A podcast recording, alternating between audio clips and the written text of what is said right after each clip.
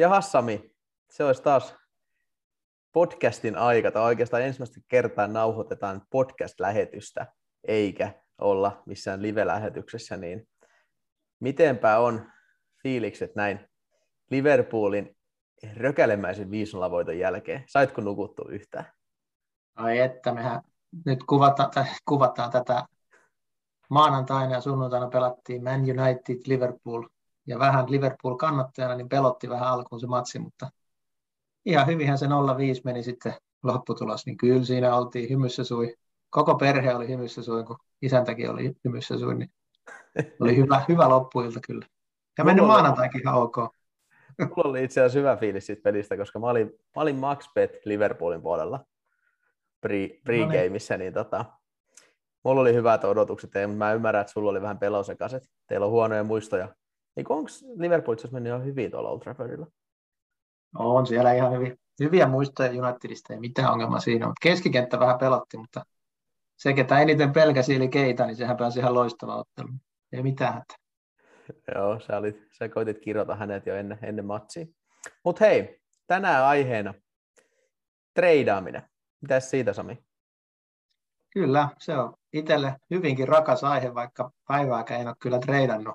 Tai vedonlyöntipörssissä on tullut treidattua suht aktiivisestikin, mutta ei niinkään Helsingin pörssissä. Mutta tota, treidaamisesta muutenkin on keskusteltu aika paljon parin viime vuoden aikana ja se on yleistynyt aika lailla. Et nykyään se treidaaminen on varmaan enemmänkin sitä läppäreillä tekemistä, se on paljon helpompaa kuin ennen. Ja netissä on paljon niin sanotusti hyviä opettajia, löytyy YouTubet ja muut täynnä. Ja yleisestikin niin osake- ja rahastosijoittajat niin pitää sitä enemmänkin uhkapelaamisena, koska 90 prosenttia treidaajista ainakin sanotaan, että on häviäviä sijoittajia. Ainakin omasta mielestäni niin tämä treidaaminen onkin lähempänä tai lähimpänä vedonlyöntiä kaikista sijoitusmuodoista, mitä ylipäätänsä on.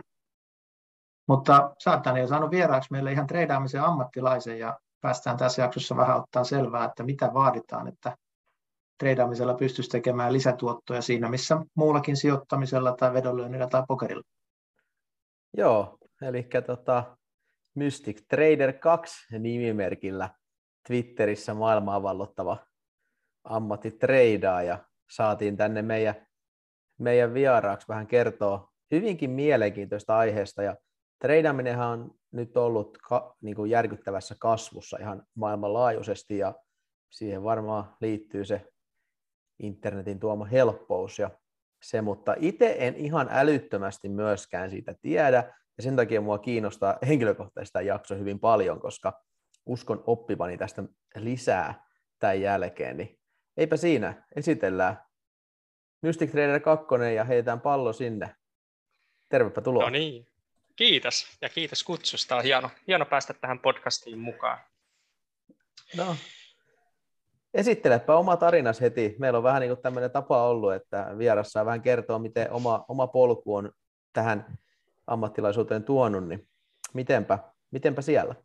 No niin, no se on ehkä osittain myös ollut sattumuksien summa, että ehkä se ihan ensimmäinen kiinnostus tuli silloin 15-14-vuotiaana, ja silloin nimenomaan mä kiinnostuin päiväkaupasta. Sieltä katsoin YouTubesta, ihan sattumalta tuli videoja vastaan, ja vähän katselin, että mitä, mitä tämä tämmöinen on, ja siitä vähän aika nopeasti niin päädyttiin siihen, että mulla oli demotilejä auki kaikilla, kaikilla välittäjillä. Ja sitten demotilien kanssa mä pääsin vähän kikkailemaan ja, ja, ja totta kai aluksi se meni semmoinen, että salkut, salkut tuplettiin ja nopeasti. Mulla oli, jotain demotileja, mitkä alkoi jostain 50 000 ja taisi olla huipuissansa jossain 700 000 jossa ihan niin kuin kahden kuukauden sisällä. Ja silloin mä näin sen potentiaalin, mitä tämä pystyy oikeasti olemaan. Ja totta kai silloin 15-vuotias poika koukussa lähtökohtaisesti, jos tuommoisia tuloksia tapahtuu. No, sitten mä voin ottaa enemmän, enemmän ja enemmän selvää asiasta. Tein, tein sen hyvin klassisen polun, että koitin eka, eka ajattelin sitä, että tämä on joku tämmöinen, että teknisellä analyysillä mä tuun saamaan valtavan etken ja sen kanssa mä tottuun te- vähintäänkin samanlaisia tuloksia saamaan, koska mä olin aloittelijana pystynyt tekemään jo noin hyviä tuloksia.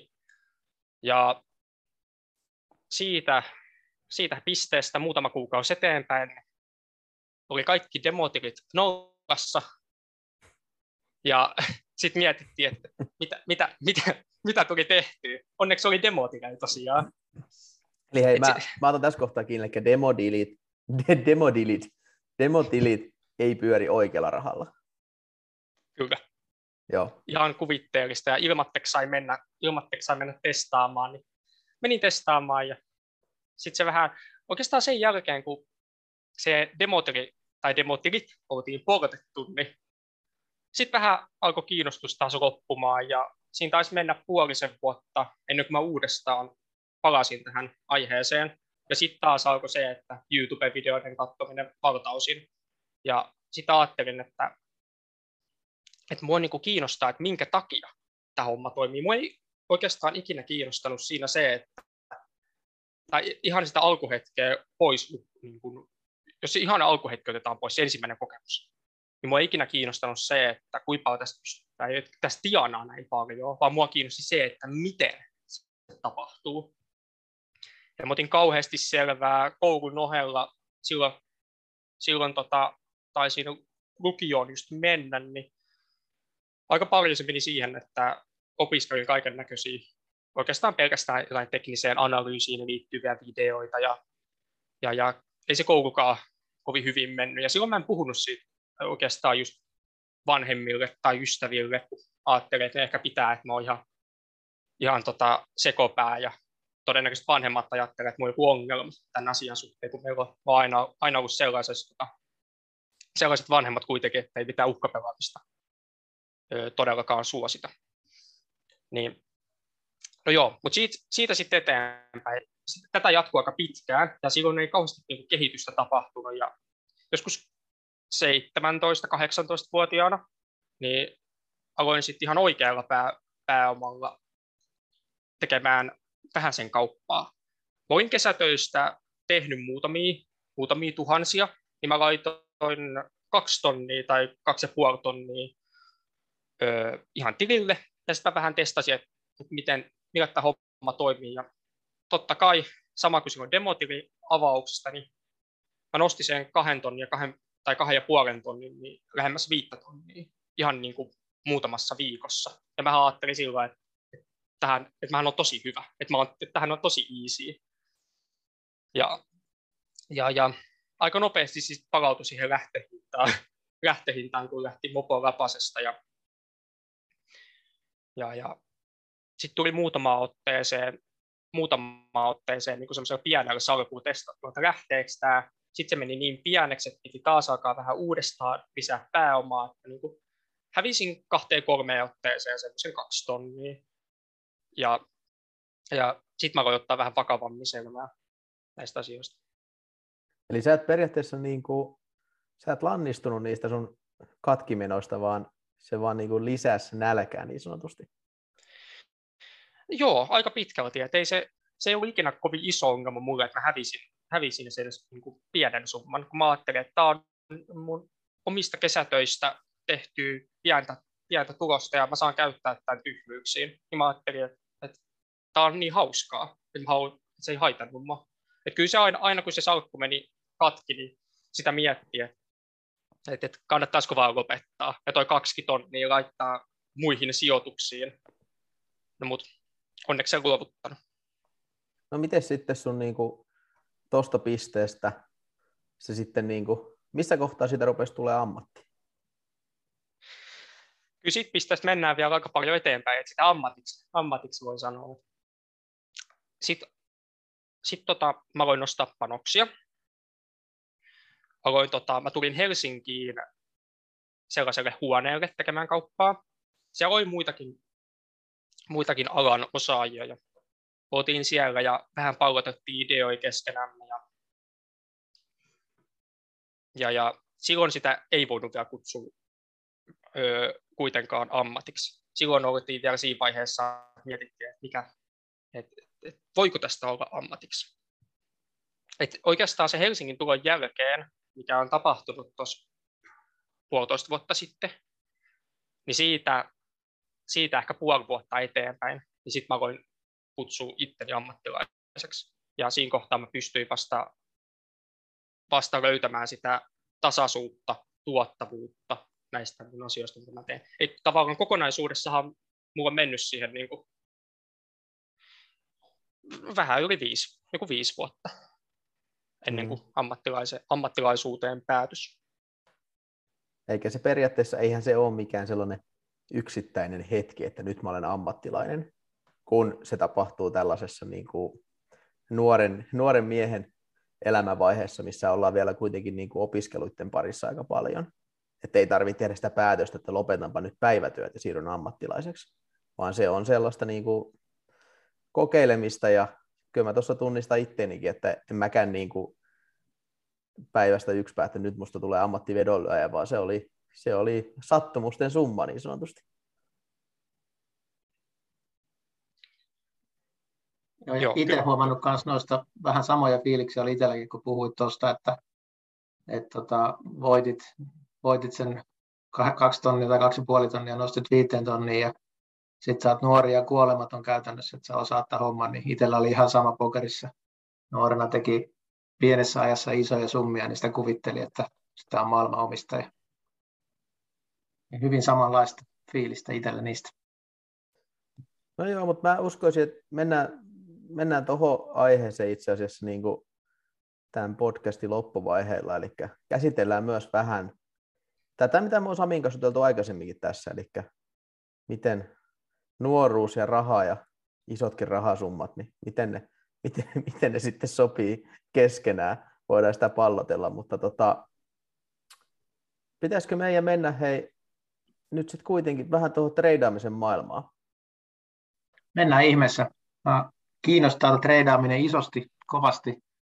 Itse tehnyt siis vedonlyöntipuolella sitä jonkin verran, sitä nyt ei voi ihan samanlaiseksi sanoa, mutta moni varmaan ymmärtää, että treidaaminen on semmoista nopeata kaupankäyntiä, jossa numerot vilisee ruuduilla. Sanot, että olet tehnyt tota päiväkauppaa ja leffoista pystyy katsoa, että ihmiset huutaa puhelimeen siellä pörssissä ja sellaista se treidaaminen ei varmaan enää ole, mutta mitä treidaaminen on itse asiassa ja millaisia muotoja treidaamisessa on tällä hetkellä nykypäivänä?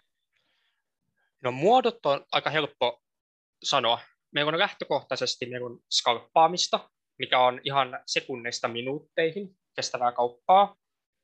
Meillä on päiväkauppaa, mikä meinaa sitä, että positiot on suljettu päivän, päivän tota, päättyessä. Sitten meillä on swing-kauppaa, mikä meinaa sitä, että ollaan tota, muutamasta päivästä, ehkä maksimissaan vuoteen, voidaan puhua swing-kaupasta. Ja sitten kaikki ehkä vuoden yli, niin mä itse alkaisin kutsua jo ö, sijoittamiseksi.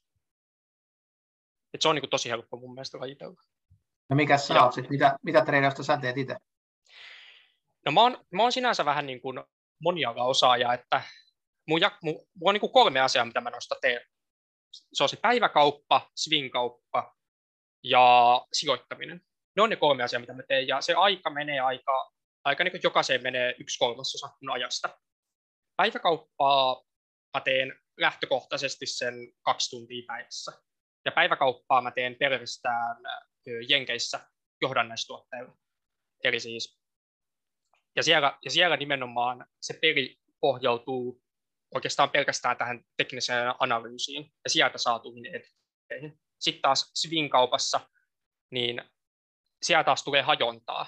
Mä teen Swing-kauppaa aika monella tuotteella. Mä teen, mä teen käytännössä melkein kaikilla tuotteilla, mitä, mitä vaan löytyy.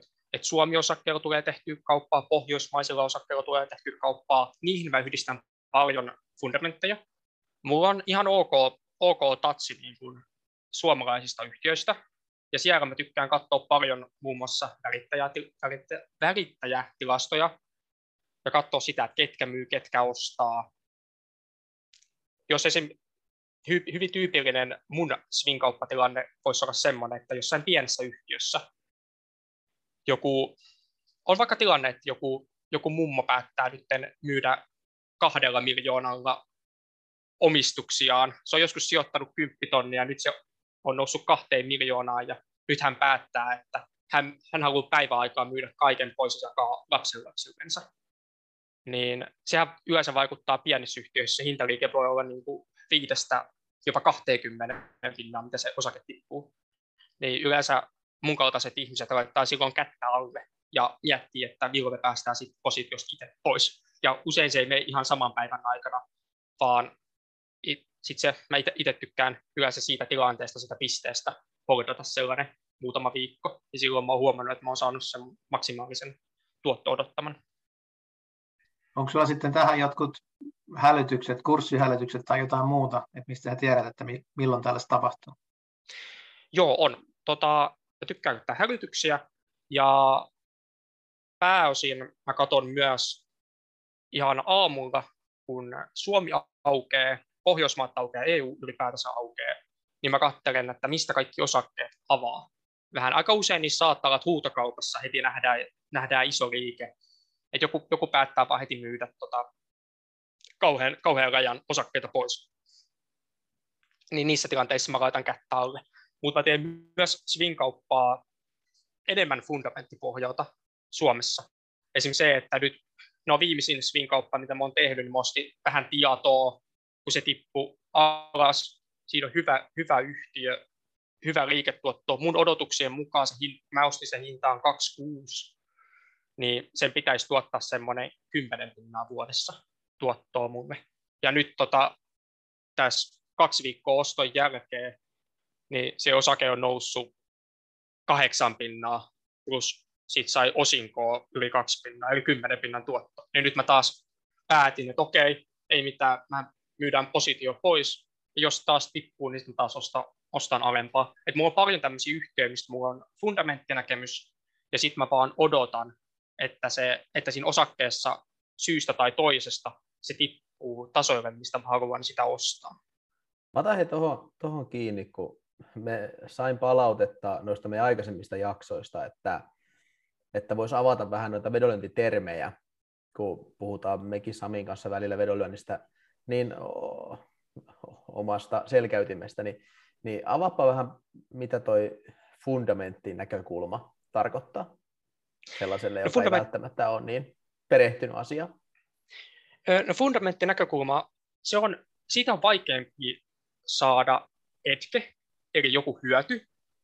Ja mä en edes koita saada fundamentaalista hyötyä todella likvideissä tuotteissa, muun muassa vaikka Yhdysvalloin, Yhdysvallat, niin sieltä on tosi vaikea saada mun etkeä. Siellä on sata analyytikkoa analysoi, tai tuhat analyytikkoa analysoi apnea, niin mitä mä siellä teen? En yhtään mitään. Mutta suomalaisissa pikkuyhtiöissä, niin niissä ei ole niin hyvää vielä se analyysin taso. Et, et vaikka niinku, nykyään on paljon analyytikoita, niin katsoo, ja se on yleistynyt tosi paljon, niin siellä on silti paljon epätehokkuutta, mitä pystyy hyödyntämään. Tottakin, ja se, ja se mikä, mikä siellä on ehkä se ongelma, miksi mä haluan olla nimenomaan monessa mukana, on se, että sieltä loppuu likviditeetti aika nopeasti kesken. Että noilla Suomi-osakkeilla sä pystyt tekemään tietyn summan ehkä vuodessa, mutta se ei skaalaudu kuitenkaan kovin pitkälle, koska ei, sä et vaan saa niitä positioita sisään, mitä sä haluat sinne laittaa. Ja mennään sitten heti tuohon seuraavaan. Sä puhuit tuosta, mainitsit, että teknistä analyysiä käytät. Ja käsittääkseni se on päiväkaupassa hyvinkin tärkeää. Niin kerrotko vähän siitä tarkemmin, että mitä se tarkoittaa ja miten sä sitä käytät hyödyksi? No, mä käytän teknistä analyysiä nimenomaan ö, hyvin likvideillä tuotteilla. Muun muassa, millä mä, teen, millä mä tykkään tehdä päiväkauppaa, mä tykkään tehdä SP500 indeksillä, mi- mihin tavallaan on laitettu 500 Yhdysvallan isointa yhtiötä. Sitten myös Nasdaq 100, mikä on sama, mutta teknoyhtiöitä. Sitten Dow Jones, mikä on myös, mutta siinä on, siinä on nykyään paljon niin teknologiaa ja pankkeja. Mä teen päiväkauppaa myös kullalla, hopealla, bondeilla. Mä teen päiväkauppaa öljyllä. Siellä on, se, siellä on paljon, millä mä teen kauppaa. Ja se, mitä mä, ja se mistä mä saan etken mun päiväkaupassa, on sieltä, että mä pelaan aika paljon odottamia. Mä, mä, en, mä en tee ihan tyypillistä teknistä analyysiä sen suhteen, että mä odotan, että milloin joku tuote on yliostettu tai ylimyyty tai milloin meillä on ylempiä huippuja ja ylempiä pohjia. Se ei ole se juttu, mitä mä teen, vaan mä enemmän koitan saada sitä edgeä yhdistelemällä ö, volatiliteetti odottamaa, volyymia ja sitten viimeiseksi sitä hintaa, mitä lähtökohtaisesti kaikki koittaa saada, tai mistä kaikki koittaa saada sen edge. Ja avaatko vielä vähän, että mitä, mitä, haet, mitä tarkoittaa tekninen analyysi? No, kai teknisen analyysin voisi selvästi sanoa, että, että, se on aikaisempaa osakkeen tai tuotteen, hyödykkeen, öljyn, minkä tahansa, niin hinnan liikettä. Ja siitä, siitä koitetaan analysoida jotain etkeä. Eli periaatteessa, jos mä otan tuohon tämmöisen niin vertauksen vedonlyöntiin, niin meillä on vaikka jonkun jalkapallojoukkueen viimeisen 50 ottelun XG-tilastot, niin siitä me pystytään niin kuin tavallaan tekemään jonkinnäköistä trendi odottamaan, että mihin suuntaan se kehitys on menossa. Me yritetään vähän ennustaa tulevaa periaatteessa sillä, että miten ne on pelannut aikaisemmin. Kyllä. Ja noissa liquidessä tuotteissa, niin siellä se etke on myös hyvin pientä, niin kuin mitä vedonlyönnissäkin, että se on todennäköisesti siellä, sun, to, sun onnistumistodennäköisyys voi olla 5,2-5,5 kautta sitten 4,8-4,5. Että se on aika pientä se etu, miten sä voit maksimissaan, maksimissaan noista tuotteista saada. Et sitten taas jossain tiety, tietyin tyylisissä Suomi, Suomi-keisseissä tai muissa, niin se, se odotus voi olla luokkaa 80, 20. Et sekin on ihan yö ja päivä, että missä sä pelaat niitä. Ja sen takia, sen takia siihen pitää suhteuttaa, suhteuttaa moni asia. Muun muassa panostuskoko. Niin, jos päiväkauppaa tekee, niin voiko se tehdä voitollisesti ilman teknistä analyysiä? Tai onko se ihan ehdottomasti voi tehdä, ja mä tiedän itse asiassa paljon tyyppejä, jotka tekee niin kuin päiväkauppaa ilman teknistä analyysiä, mutta ne tekee enemmän, enemmän nimenomaan ö, Suomi-osakkeilla tai pohjoismaisilla osakkeilla, ja ne mitä ne katsoo on just näitä, että jos joku mummo päättää myydä tyhmän paljon jossain hyvin lyhyessä ajassa, niin ne laittaa kättä alle, tai, tai, tai jos joku näkyy, että joku yksittäinen myyjä ketä on myynyt vaikka koko päivän, niin lopettaa myymisen, niin sitten ne voi vaikka ostaa. Tai... Siis aika moni, aika moni niin kuin Suomessa tykkää käyttää enemmän näitä välittäjätilastoja kuin itsessään teknistä analyysiä, ainakin niin kuin näistä ammattilaisista, mitä mä tiedän. No miten sitten, mä uskon, että treidaamiseen tarvitaan apuohjelmia ja tietysti alusta, millä treidataan, niin missä näitä on tarjolla ja mistä tietää, että mikä on hyvä alusta tai mikä on hyvä apuohjelma? Hmm. Kun sillä ei kauheasti, kauheasti ole väliä, että mitä alustaa sä käytät. Aika, niin nykyään oikeastaan joka paikasta sä saat samat, samat kynttilät ja samat hintatiedot ja kaikissa on ne samat tekniset työkalut pakiona. Niin sillä ei ole kauheasti väliä, että mitä sä, mitä sä käytät. Et mäkin käytän, että kyllä mäkin sen tota volatiliteetti odottamaan, niin mä ostan, ostan niin kuin yhdestä toisesta paikasta. Mutta en mäkään kauheasti muita apuohjelmia käytä. Mä joskus käytin Bookmappia, mistä, näki, mistä näkee niin kuin tota, auki olevia, auki olevia tota, toimeksiantoja, mutta mä koin, että sitten ei ole kauheasti hyötyä, niin mä lopetin senkin, senkin käytön. Mielenkiintoista. No mitä sitten riskien hallinta? Sehän on vedonlyönnissä todella tärkeää kassan, kassan kasvun optimoimiseksi, menee sanat sekaisin. Kun taas sitten tämmöisessä perinteisessä osake- ja rahastosijoittamisessa, jos puhutaan pidemmän aikavälin sijoittamisesta, niin se riskienhallinta on enemmän sitä pääoman hajauttamista. Niin miten sitten riskienhallinta tulisi toteuttaa treidaamisessa? Se on aika henkilökohtainen asia, mutta mä voin nyt paljastaa, että mä itse toteutan sen. Mä saan aika hyvää hajautusta jo oikeastaan siitä, että mä teen, teen näin monella asialla kauppaa, muun muassa, niin kuin, että mä oon sekä sijoittaja, swing-kauppa ja päiväkauppa, niin mä saan siitä aika hyvän hajautuksen jo pelkästään. Mutta se, miten mä esim. nyt, kun mä kuitenkin aiheena on, aiheena on nimenomaan käsitellä tätä aktiivista kauppaa, niin se, miten mä päiväkaupassa sen itse teen, on se, että mä pidän sellaista summaa tilillä, minkä mä oon aina valmis häviämään, ja mä nostan joka ikinen viikko tuloksesta 5 aina tietyn X-summan pois, ja mä voin muokata sitä aina puolen vuoden välein isommaksi tai pienemmäksi, mitä mä sitten itse koen, että sitä pääomaa haluan. Esimerkiksi jos mulla vaikka, otetaan nyt ihan tämmöinen hypoteettinen ajatus, että jos mulla olisi vaikka salkussa 50 000, niin mä voisin joka viikko nostaa vaikka 500 pois siitä, mikä on yksi pinna. Tai mä voin nostaa tonnin pois, mikä sitten on kaksi pinnaa. Ja mä itse yleensä käytän sitä, että mä nostan joka viikko semmoinen, semmoinen puolitoista pinnaa pois sieltä tililtä. Että se päiväkauppatili ei itse asiassa kauheasti kasva summallisesti vuoden aikana, koska mä nostan sen koko pääoman sieltä, niin kuin, tai mä nostan sitä koko ajan pois sitä pääomaa omaan taskuun. Ja se on se, mikä mä oikeastaan elämisen, elämisen kustannan. No vähän vastasit tähän. Niin, sano vaan. Että sitten taas tota, sieltä niin kuin sijoitta, sijoittajapuolelta ja swing-kauppapuolelta, niin sieltä vähän kauheasti sitä pääomaa haluan nostaa elämiseen, niin antaa niiden kasvaa. Mä mietin, sitä, mä mietin sitä just, että eikö tuossa periaatteessa, niin kuin, eihän tuo kuitenkaan liikaa kannata tehdä, koska sitten sä rupeat syömään korkoa korolle ilmiö pois vähän. No se on vähän kaksipiippunen juttu, koska mä haluan kuitenkin saada maksimaalisen hajautuksen, ja päiväkaupassa ne edut jää tosi pieniksi.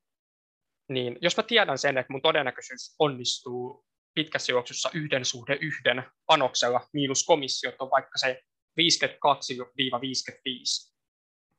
niin mä haluan pelata sellaisilla, että siellä tavallaan satunnaisuus voi heittää mut knokkiin aika helposti. Mä en ole ikinä, mä en ole ikinä polttanut tuommoista tota, salkkua, mutta mä tiedän, että se on hyvin todennäköistä, että jossain kohtaa mun elämäaikaa mä tuun polttamaan sen salkun. Ja siinä kohtaa, kun mä poltan sen salkun, niin mä pystyn, tiedä, mä pystyn tota, tajuamaan sen, että hetkinen, että jotain on tapahtunut.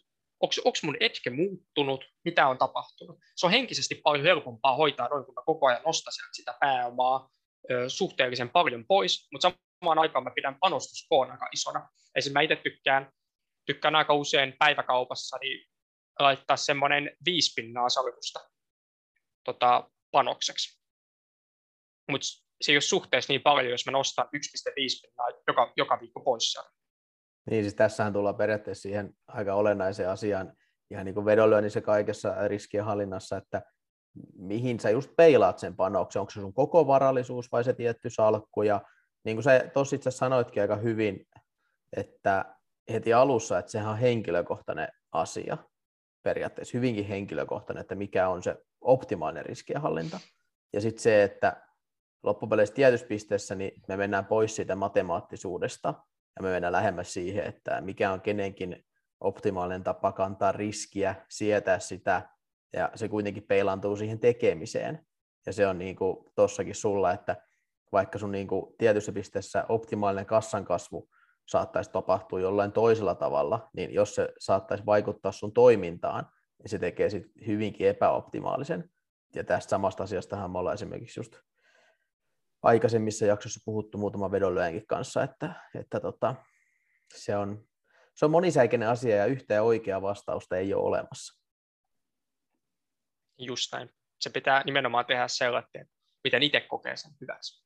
Koska jokainen suhtautuu tosi, tosi niin kuin joka, jokaisella on vähän se oma, omanlainen suhtautuminen siihen, että mikä on iso panos kassan koosta tai ylipäätänsä omaisuuden koosta. Jos mä laitan yhteen kauppaan mun koko omaisuudesta vaikka 0,2 pinnaa, niin mun mielestä se on aika pieni, mutta jonkun mielestä sekin voi olla liian iso satunnaisuuteen nähden.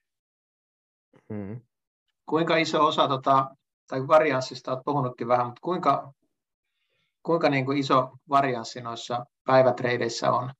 Kuinka pitkiä tappioputkia tulee? Kyllä niitä aika pitkiä tulee, koska mä teen kuitenkin aika vähän kauppaa. Se jos mä tekisin joka päivä vaikka 50 kauppaa, niin se on aika todennäköistä, että mulla ei montaa tappiopäivää tulisi ennen kuin se taas kääntyisi voitolliseksi. Mutta kun mä teen lähtökohtaisesti päiväkauppoja niin kuin yhdestä kahteen usein, on niin kuin se se on siitä väriltä, mihin se tota, X-reiden mukaan se mun osuu johonkin, onko se joku, voisiko se olla 1,7 ollut se, paljon mä teen kauppaa päivässä, niin siinä se 5-2, 5-5 välinen todennäköisyys heillä ottaa aika paljonkin, että voi tulla todella pitkiinkin tappioputkiin, ja koska mä oon tätä niin vähän aikaa tehnyt, niin mä en ole, mä en ole vielä saanut tota, onneksi sellaista ihan kamaran pitkää putkea, mutta on munkin pisimmät tappioputket, niin, niin, niin voidaan ottaa tappioput. Miten me tappioputki mietitään? Sä että mä oon saanut sen, oma, sen pääoman takaisin, vai? No, miten sä haluatkaan sitä käsitellä? No otetaan, että on vaikka saanut, sit, että on päässyt takaisin siihen lähtöpisteeseen, niin on se vienyt niin kuin kaksi kuukautta. Niin. No, ja, kertoo varianssista. On. Ja se on, ja se on paha paikka. Se on paha paikka, kun sä tajuut, että, että nyt on vaikka kolmessa viikossa, niin sä oot hävinnyt, hävinnyt vaikka kolmen kuukauden tuotot. Niin se on aina tosi kova paikka ottaa. Ja, ja, ja silloin, silloin täytyy just pitää se panostus koko vaan pienentää ja pienentää ja pienentää, kun sitä alamäkeä kasvaa. Ja sitten taas, kun päästään ehkä saa tatsin siitä, niin sitten tota, alkaa sitä panostuskokoa nostaa siihen tavalliseen kokoon. Et pahin, pahin tota, mitä sä voit tehdä, on se, että et silloin kun sulla tulee huono jakso, niin sä alat niin kuin kostamaan ja koittaa saada niitä pääomia takaisin. Vaikka silloin ainoa, mitä sun pitäisi tehdä, on päästä takaisin siihen flow mikä sä oot kadottanut. Niinpä. Tämä on itse asiassa tosi, tosi hyvä puhetta, koska mehän tehtiin ensimmäinen jakso, mikä me tehtiin, niin me tehtiin häviämisestä, koska se on kaikessa, kun pelataan rahapelaamista tai pelataan nimenomaan treidaamista, missä niitä riskejä on suhteessa vähän enemmän, niin se, että sä teet ammattimaisesti, niin sun pitää osata hävitä, koska häviämisiä tulee kaikille. Niin tämä on hyvä, että voidaan Danielin kanssa niin kuin sanoa, että niitä tappioputkia tulee varmasti, isompiakin. Meillä on kokemusta. Kyllä, kyllä. No, joo. Tulee voittoputkiakin kyllä tietysti. Kyllä, itsellä on just ollut nyt aika, aikamoista up and downsia. Että silloin kun tehtiin se häviämisen jakso, niin hävittiin koko ajan joka puolella ja, ja sitten sen jälkeen se oli hyvä terapiaistunto ja siitä, tota, siitä alkoikin kunnon upswing ja se on ollut sitten taas mukavampaa. Mutta tota, otetaankin tästä nyt sitten aasisilta oikeastaan tähän meidän niin kuin, tietyllä tavalla seuraavan chapteriin tässä jaksossa, niin vertaillaan vähän niin kuin vedonlyöntiä treidaamiseen ja sitten tietyllä tavalla näitä psykologisia tekijöitä, mitkä aina itseä kiinnostaa, niin, niin tota, vedonlyönnissä ja etenkin live-treidaamisessa, mitä itsekin teen, eli live-vedonlyönnissä, niin tota, psykologiset seikat nousee korkealle, kun pitää tehdä semmoista niin päätöksentekoa siinä hektisessä matsissa jatkuvasti ja välillä useampikin peli samaan aikaan, niin, niin se, se vaatii aina oman, oman taakkansa, niin miten sä tätä puolta olet lähestynyt tuossa treidaamisessa ja se on varmasti aika, aika konkreettinen asia siinäkin? Joo, kyllä se, se henkinen puoli on tosi iso osa tätä. Se on, ehkä vähän, se on vähän pienempi kuin ehkä nykyään valtamedia siitä puhuu, mutta se on huomattavasti isompi kuin, kuin, kuin sä itse todennäköisesti sen hyväksyt. Mä oon vähän, mä vähän niin kuin tuota, tuota, kannalta lähestynyt tätä henkistä, henkistä puolta. Koska musta tuntuu, että nykyään kaikki puhuu siitä, ainakin, ainakin nyt täällä osakkeiden puolella, että, että, mä menin katki, koska mun kassaanhallinta petti. Tai jotain muuta. Ja se on usein ihan täyttä valehtelua. Sulla ei ole etkeä. Se etke, etke, etke, etke. Se on se ykkösasia, mikä sun pitää saada. Jos, su, jos sä oot polttanut vaikka sen kymppitonnin kassan, niin jos sä, jos sä oot kova, niin sä tuut takaisin. Sä hankit uudestaan sen 10 tonnin kassan ja tuut uudestaan ja uudestaan ja uudestaan. Kyllä se todennäköisyys jossain kohtaa pelaa sun puolesta ja se kyllä sä pääset sitten eteenpäin isoinkin summiin. Mutta tuossa ehkä se näkökulma, mitä mä, mä tuohon lähestyihin tavallaan, mä en ole niin paljon tässä sijoitusmaailmassa ja siinä kuplassa mukana, niin mä en osaa ottaa kiinni, että mitäs, mitä siellä on keskusteltu. Mutta tota, se näkökulma, mitä mä niinku koen tuossa on se, että sulla voi olla se etke, mutta sä saatat menettää sen psykologisista syistä. Enkä mä puhu kassahallinnasta nyt, koska se on mun mielestä enemmänkin tietyllä tavalla matemaattinen puoli. Ja jos se on epäkondiksessa, niin se on ehkä menee sitten enemmänkin tyhmyyden puolelle. Mutta niin kun, jos me mennään niin kun tähän psykologiseen asiaan, niin mä koen ehkä niin just, että sulla voi olla se etke, mutta sitten jostain syystä sä vaikka sitten tilttaat liian herkästi tai sä rupeat niin tavallaan annat sen varianssi ottaa susta liikaa voimaa ja sä, sä rupeat tekemään niin kuin asioita, missä sä menetät sen hetken. Ja se on niin kuin tavallaan sellainen asia, mitä mä koitan niin kuin tavallaan itse tutkia omassa tekemisessäni, ettei mulla käy sitä hirveästi. Joo, ja se on, ja se on totta kai. Sanotaan, että siinä kohtaa, kun osaa lopettaa tyhmyyden, eli ei tee kostokauppoja, ei mene pirttiä, niin siinä kohtaa pääsee usein siihen plus minus nolla tasolle. Että sä et enää häviä pääomaa, mutta et myöskään tee pääomaa. Niin onko tämä vedonlyönnissä sama? Vai? No periaatteessa vedonlyönnissä on se sitten taas, että siinä on aina se buukkereiden marginaali välissä, niin sulla on pakko olla etke, että sä päästäisi omille. Et kun se on kuitenkin, no, se on se, se, no tästä me tullaan juttelemaan vielä näistä kuluistakin vähän, vähän tässä, ja eihän, eihän treidaminenkaan ihan puhtaasti nollasummapeliä ole. Joo, ei sitä usein pidetään, että se on ihan nollasummapeliä, mutta ja se on ehkä lähelle sitä, mutta ei se mm. välttämättä ihan ole. Mm. Vedolla se on varmaan vähän enemmän vielä sitä, sitä eroa siinä, mutta niin kuin se, että kyllä sun pitää olla etkeä, mutta se on just niin tavallaan, että, että niin kuin pokerissakin varmasti, että, että on varmasti hyviä tyyppejä, jotka on joutunut lopettaa sen takia, että eivät ole niin kuin henkisesti kestänyt sitä ja ei ole pystynyt tietyllä tavalla niin kuin handlaa sitä niin, että se etke säilyy. Mutta kyllä mä senkin allekirjoitan, että on varmasti hirveä määrä ihmisiä, kenellä ei vaan ollut etkeä ja, ja syyttää muita mm. asioita. Että niin kuin, totuus on jälleen kerran tässä välissä. Mutta se, sen kanssa tasapainotteluhan se on. Mutta jos me mennään sitten ehkä tuohon treidaamiseen ja siihen niin kuin päivärytmiin, niin kerro vähän, millainen sun päivä on? Miten sun viikko niin kuin tavallaan maanantaista sunnuntaihin, niin mitä on olla ammattitreidaaja sun housuissa? No, se, se, aika, se on aika samanlaista. Se, moni ehkä ajattelee, että se on tosi siisti ja, ja että on joku to, to, tosi niin luksuselämä, mutta ei, se ei välttämättä ole sitä. Se on yleensä sitä, että sä heität, heität vaatteet niskaan, painut toimistolle ja, ja, ja sitten kuuntelet podcasteja, luet, saat fundaa, teet päiväkaupat, saat työs ja tutkit syvinkauppoja ja koetat kaikista, kaikista löytää hyviä setappeja. Ei se ole niin hohtossa, se on usein, se on paljon sitä tietokoneellistumista, mutta se, mitä mä itse tykkään, miten mun päivä lähtee aina käyntiin, on se, että mä tykkään nukkua paljon. Mä nukun 10-12 tuntiin joka yö, paitsi viikonloppuisin. Ai että me se... Samin kanssa, Samin kanssa kuunnellaan tuota kateudella. Nyt on se... kyllä iso, iso, iso juttu. Tässä on kaksi perhe, perheisää, jotka 10-12 minuuttia tässä. Mutta mut se uni on mulle, se, on, se uni on niinku ehkä vähän liiankin iso osa mua. Mä vaadin sitä ihan todella paljon. Mä en pysty kuuden tunnin yöunilla tekemään mitään. Niin se on osa mun työtä, että mä nukun paljon. Että mä oon sit pystynyt tekemään mun työni kunnolla. No joo, se alkaa sillä, että yleensä tota, aamu alkaa sillä, että mä eka katson, mitä Helsingissä tapahtuu. Yleensä kello Suomessa vähän ennen kymmentä ja katson, että onko tullut ekana jotain isompia uutisia, että pitääkö mun tietää, jos joku yhtiö, yhtiö vaikka sitten laskee sen kymmenen pinnaa heti avauksesta, mä laitan kättä alle, ettei se olekaan, että sitten oikeasti tulee joku uutinen, että sillä on syytä. Niin se aina pitää tsekata joka aamu. Sitten jos tapahtuu paikkoja, mä laitan kättä alle. Se yleensä kestää niin puoli tuntia, se, että mä istun vaan tietokoneella ja katson värittäjätilastoja ja katson, mitä tapahtuu.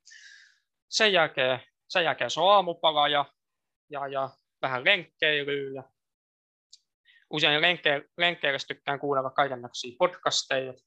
On, nää, on, on nämäkin podcastit tullut kaikki jaksot kuunneltu lenkkeilyssä. Erinomaista. Kyllä. Ja sitten tota, sit tullaan takaisin, takaisin kotiin ja syödään ja lähdetään officelle ja sitten Officelle yleensä mä tykkään tulla kolmen aikaan. Siinä sen tunnin niin mä tykkään aika usein ottaa aika easy, edelleen kuunnella niitä podcasteja, lukea asioita, koittaa sivistää itseäni. Siinä on paljon tehtävää. Ja sitten neljästä 24 mä teen sen päiväkauppasuunnitelman. Se suunnitelma on aina alustava, mutta se aika usein pitää. Mulla on joka ikinen päivä tietyt, tietyt tasot, mistä mä haluan nostaa, tietyt tasot, mistä mä haluan myydä. Ja se heiluu sitten totta kai hieman, mutta se antaa mulle semmoisen niin suunnitelman, että siinä kohtaa, kun mä teen päiväkauppaa, niin mä käytännössä eksekuuttaan sitä suunnitelmaa, minkä mä oon jo lähtökohtaisesti tehnyt. Että aina silloin, tällöin, aina silloin tällöin tapahtuu se tilanne, että tapahtuu jotain tosi odottamatonta ja sä saat heittää se suunnitelman pois, mutta aika usein myös silloin lopetan koko päivän. Päätän, että okei, okay, tämä ei ole mun päivä, mä en tiedä. Mä en, osan, mä en, mä en, mä en tiedä, mitä tänään tapahtuu, niin mä luovutan saman tien. Siis toi, on, toi on itse asiassa, mun pakko ottaa heti kiinni. Et mähän teen ihan samaa, kun mä lähden live-matsiin jalkapallossa. Niin mähän teen suunnitelman, että miten se peli menee. Jos tämä jos tää tapahtuu, niin mä reagoin näin. Jos näin käy, niin se tarkoittaa tätä ja mä lyön tämän vedon. Ja sitten saattaa tulla näitä odottamattomia asioita, punaisia kortteja tai yhtäkkinen 3-0 johto tai niin kuin Liverpool-pelissä tuli 5-0 ja punainen, jonka jälkeen sitten niin kuin se tavallaan, se on siinä sitten.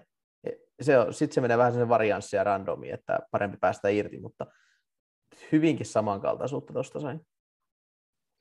Kyllä, ja toi, siis toi, toi, toi on niin joka ikinen päivä. Tämä mä oon hyvin kaavoihin kangistunut tämän, näiden asioiden suhteen. Mä teen sen kaksi tuntia päiväkauppaa, jenkit aukeaa 16.30 Suomen aikaa, niin siitä kaksi tuntia eteenpäin, niin mulla on, tota, mä lopetan tismalleen. Sen jälkeen mä en enää tee yhtään päiväkauppaa. Se kaksi tuntia, niin silloin meillä on isointa, isoin liike, eniten volatiliteettia, niin mä koitan sitä hyödyntää. Ja sen jälkeen mulla ei ole mitään etkeä, koneet, koneet sen osalta kiinni. Sitten aletaan katsoa sitten yleensä taas syödään ja, ja, ja yleensä silloin mä lähden, lähden tota himaan. Himassa tota, sitten taas mä alan katsoa swing-setappeja, eli vähän pidempiaikaisia setappeja. Usein mä teen itselleni watchlista ja osakkeista, hyödykkeistä, valuutoista, mistä tahansa. Ja mietin niistä, että miten, miten tota, pääsen tekemään etke. Ja tämä yleensä tämä aika on nimenomaan enemmän enemmän keskittyy näihin likvideihin swing-kauppoihin, ettei, ettei näihin pohjoismaisosakkeisiin, vaan kaikkeen muuhun. Ja jos sen jälkeen on vielä intoa ja kokee, että on hyvä fiilis, mitä aika usein meikäläisellä on, niin, niin, niin sitä mä jatkan yleensä kuin tunnin, puolitoista tuntia. Niin sitten mä alan, alan tota, näitä sijoitusjuttuja vielä katsoa sen loppuillan illan pimeinä tunteina, jos ei ole mitään muutakaan, niin tutkin yhtiöitä, luen, koitan lukea analyytikoiden, analyytikoiden tota, juttuja, kasata niistä omia päätelmiä. Se on pitkälti tota. Ja se on joka ikinen päivä käytännössä toi sama. Et viikonloppuisinkin, viikonloppuisinkin tota, edelleen podcastit on käynnissä ja, ja, ja sitä lukemista on. Mutta mä oon koittanut tehdä sen, että, että ettei ainakaan niin kuin kahta tuntia enempää. Miten Koska sitä... Tota... Sano vaan loppu. Ei kun, ei kun sano, sano vaan, ei ei ollut mitään. Joo, miten sä oot tota, niin, oppinut itse? Onko sä itse oppinut nämä kaikki asiat vai tuntuu, että sulla aikaa riittää, ei kiinnostusta riittää, niin onko sä itse opiskellut vai jo? miten, miten sä oot niin kuin, kouluttautunut itse tähän ammattimaisuuteen? No mä oon lähtökohtaisesti kuunnellut mua viisaampia ihmisiä ja yhdistellyt niitä palasia aika, aika paljon. Mä oon aika hyvä yhdistelemään tietoa monesta lähteestä ja mä oon sitä pitkälti tehnyt. Niin mä oon itse asiassa löytänyt, se on tapa, miten mä oon tuohon päiväkauppaakin mun eteen saanut, on nimenomaan se, että siihen on yhdistetty niin kuin viisi ihmistä, viiden ihmisen niin kuin teknisiä ajat, ajatteluita ja ehkä kymmenen ihmisen henkisiä ajatteluita. Ja siinä, siinä mä oon saanut oman hetken. Mä oon aika hyvä kopioimaan, kopioimaan tota. Tämä usein, että sama, sama mentaliteetti on ihan kaikessa, sekä siinä sijoittamisessa että, että swingoissa. Tässä me ollaan puhuttu paljon niin pokerin kuin vedonlyönnin kannalta, että se verkostoituminen on tosi tärkeää, että verkostoituu niiden asiantuntijoiden kanssa, kenen kanssa tekee, tai kestä saa niin kuin infoa ja pystyy kehittämään itteensä, niin se sama pätee varmasti tässäkin. Joo, kyllä mä ihan samaa mieltä on asiasta. Yleensä useammat aivot on enemmän kuin yhdet, jos on valmis, valmis hyväksymään, että ei ole täydellinen. Mutta jos me tota, mietitään nyt tämä, sanotaan Suomen vedonlyöntiskene, kaikki on muutenkin jo pienen murroksen alla, niin tota, mä päättäisin nyt lähteä vedonlyönnistä kokonaan veke ja, ja mä haluaisin tota, alkaa treidaajaksi, niin näetkö sä, että vedonlyöjällä olisi tämmöinen niin kuin hedelmällinen alusta lähteä ammentamaan? Paljon yhtäläisyyksiä kuitenkin, vai näetkö että se on kuitenkin niin oma maailma, että samalta pisteeltä suurin piirtein lähtee kuin muutkin? Joo, mä voin tota ensinnäkin Daniel ottaa sut töihin okay. etin työntekijä, niin mä tuun, tuun vaan, mä tiedän, että sulla on hyvää analyyttistä jattelua. no niin, saatiin työ, ei, työtarjoskin tähän. Joo, Loistavaa. Niin, ei, ei, mutta siis tota, ihan oikeasti. Ö, siitä on ehkä vähemmän, vähemmän hyötyä, kun sitä moni ajattelee. Se, mikä, mistä vedonlyönti, ja mäkin olen siis ottanut paljon vedonlyöntistä, ja se, missä vedonlyöjät on, on paljon fiksumpi, on nimenomaan se kasvanhallinta. Mun mielestä vedonlyöjät, vedonlyöjät osaa myös ajatella todennäköisyyksiä fiksummin, kun lähtökohtaisesti näkee, että tämä sijoitusmaailmassa toimii. Ne on kaksi asiaa, missä vedonlyöjät on mun mielestä ihan maailman eliittiä. Se pohjautuu siihen, että vedonlyöjät on tottunut pelaamaan negatiivisen todennäköisyyden peliä, koska silloin se, kun saitti ottaa siitä, tai se välittäjä ottaa ehkä viidestä kahteen pinnaa siitä välistä, niin sulla pitää olla se etke, että sä pääset edes siihen niin kuin plus minus nollaan, niin kuin me aikaisemmin, tai sä niin kuin aikaisemmin sanoit. Niin te olette käsittämättömän hyviä sen todennäköisyyden hahmottamisessa, mitä taas sijoitusmaailmassa ei ole. Yleensä sijoitusmaailmassa tulee se, että Tesla nousee kahteen tuhanteen, mutta siihen ei anneta mitään todennäköisyyttä. Niin te mietitte kaiken. Toi on muuten loistavasti sanottu. Sori, mä katkasin sut. On pakko sanoa, että toi on loistavasti sanottu, koska niin kun se Tesla nousee kahteen tuhanteen, mutta ei anneta mitään todennäköisyyttä, niin sehän on niin tämän sijoittamisen kuin vedonlyönninkin, niin kaikille asioille tässä koko elämässä, niin kaikille asioillehan on omat jakaumansa, millä todennäköisyydellä ne tapahtuu. Ja periaatteessa toi, ai että, toi olikin hienosti sanottu. Jatka vaan. Kiitos. Mihin, mihin mä nyt jäin? Tesla nousee kahteen tuhanteen, mutta sillä ei anneta mitään todennäköisyyttä. Niin, niin joo, ei anneta todennäköisyyttä. Niin eihän siitä tiedosta ole silloin mitään hyötyä. Niin mä uskon, että vedonlyöjät tämän kaiken pitkän speakin jälkeen, mä uskon, että vedonlyöjillä nimenomaan siihen päiväkauppaan voisi löytyä se isoin hyöty. Ja ehkä siihen vähän niin kuin swing-kauppaan. Mä uskon, että sijoittamiseen saa kauheasti etkeä, koska siitä voi tulla jo haitaksi. Jos, koska sä te ette ole tottunut niin kuin todennäköisyyksiin, että teidän, teidän todennäköisyys on 80 pinnaa onnistuu, mitä sijoittamisessa on. Tämä on, nyt on ollut muutama, Suomessakin on ollut muutama keissi, minkä todennäköisyys on mun mielestä ollut lähemmäs sataa pinnaa. Ei, ei niin kuin vedolle, niin se ei tapahdu tällaisia asioita. Että sun todennäköisyys voi olla edes lähelläkään, no, yli 70 pinnaa. Vai voiko? Ei. No siis totta kai voi olla sinänsä, että sä, sit sä lyöt vaan pienempää kerrointa. Että se niin kuin, niin. Tavallaan, että joo, voihan siellä olla, jos mä lyön Manchester Cityä, niin se voittaa 95 pinnaa kerrosta, mutta mä saan siitä aika huono kertoimen, eli tavallaan ne valuet, odotusarvot, niin ne ei ole ikinä niin isoja. Että se, se pitää muuttaa vedonlyönnin siihen puoleen, mutta mä ymmärrän, mitä sä tarkoitat. Eli tavallaan se, että se, sen niin kuin hyvän vedon onnistumisprosentti, että se on voittava, niin se ei ole ikinä niin iso. Joo, ja sitä mä, sitä mä nimenomaan meinasin, että jos sulla on yhden suhde yhteen mm. tota, peli, että voit hävitä, hävitä viisi taagaa tai voittaa viisi taagaa, Joo. niin siinä ei vedonlyönnissä mun mielestä ikinä voi noin hyviä todennäköisyyksiä saada. No ei Mitä? oikeastaan, että jos nyt sanotaan vaikka, että sulla on se 110 prosenttia rupeaa varmaan olemaan pehmeänä markkinoilla aika maksimit. Että sitten kun mennään tuonne itsekin valioliigassa ja puhutaan noista isommista sarjoista, missä voisit just skaalaa panoksi isommiksi, mistä itse puhuit just kanssa tuossa aikaisemmin, niin tota, siellä se mennään sitten niihin joihinkin prosentteihin. Eli ei, ei, ne, ei ne hirveästi yli 50 ne onnistumiset mene. Kyllä. Niin sen takia, kun se on teille niin tuttu maailma, niin siihen vedolle, että voisi saada päiväkauppaa tosi hyvän tota, etken. Niin te voitte olla kassan hallinnassa ja siinä, niin kuin, miten, te, miten te suhtaudutte todennäköisyyksiin. Te voitte olla paljon edellä. Ja mä veikkaan, että te olette molemmat paljon mua edellä siinä, miten te suhtaudutte siihen, ja tota, osaatte ottaa sen matemaattisen, niin kuin mitä mä ehkä itse otan.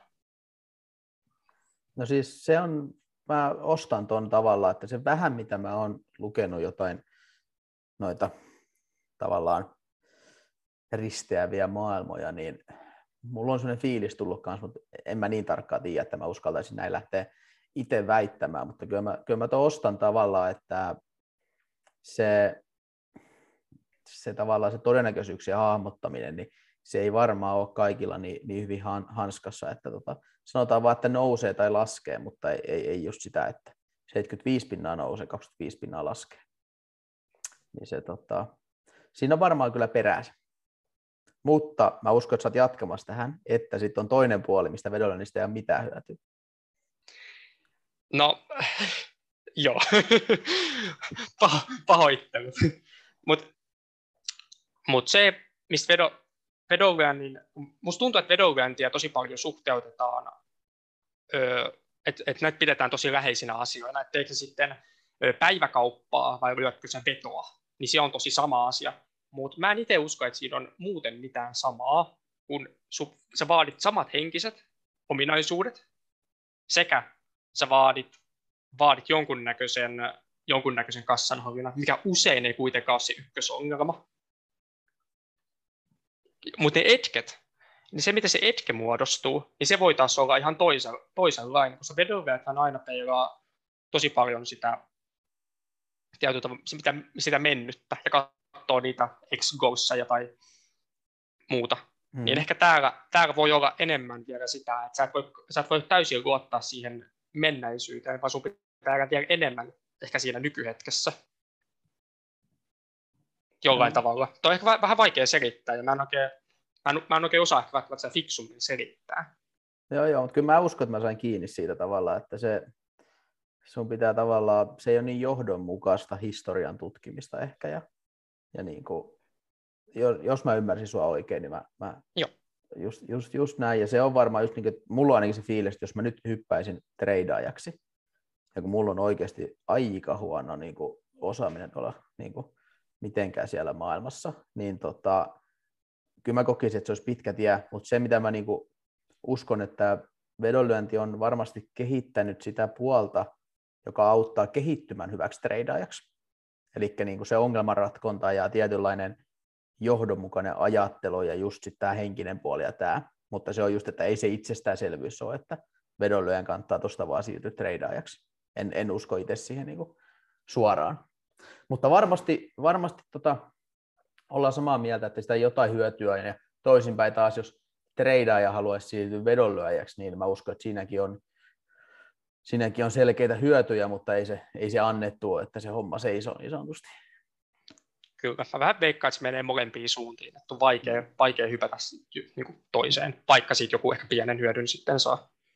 No mutta otetaan tämä yksi asia nyt, mitä ihmiset kysyisivät Twitterissäkin, kun laitoit saitte kysymyksiä, ja, ja itsekin olen miettinyt sitä, että vedonlyönnissä mä oon paljon puhunut varianssista ja siitä, että pienistä otoskoista ei kannata ihmisten tehdä päätelmiä, että 200 vetoa ei kerro vielä mistään ja, ja näin, niin tota, miten treidatessa se varianssi astuu kuvaan ja niin kun, eikö se ole aika iso juttu siinäkin, niin kuin puhuttiin jo aikaisemmin niistä tappiomutkista? On, siis se on ihan yhtä isossa osassa tätä hommaa kuin. Et samalla tavalla, samalla tavalla tuo on asia, mikä kohtelee mitä kaikkia tismalleen samalla tavalla. Jos sä pelaat todennäköisyyksiä vaikka 5, 5, 4, 5, ja sä voit voittaa 5 taalaa tai hävitä 5 taalaa, niin se on todennäköisempää, että se on totta kai kymmenen vedon jälkeen voitolla, mutta se on kuitenkin yllättävän todennäköistä, että sä et, et, et, et sä ole kymmenen vedon jälkeen vielä voitolla.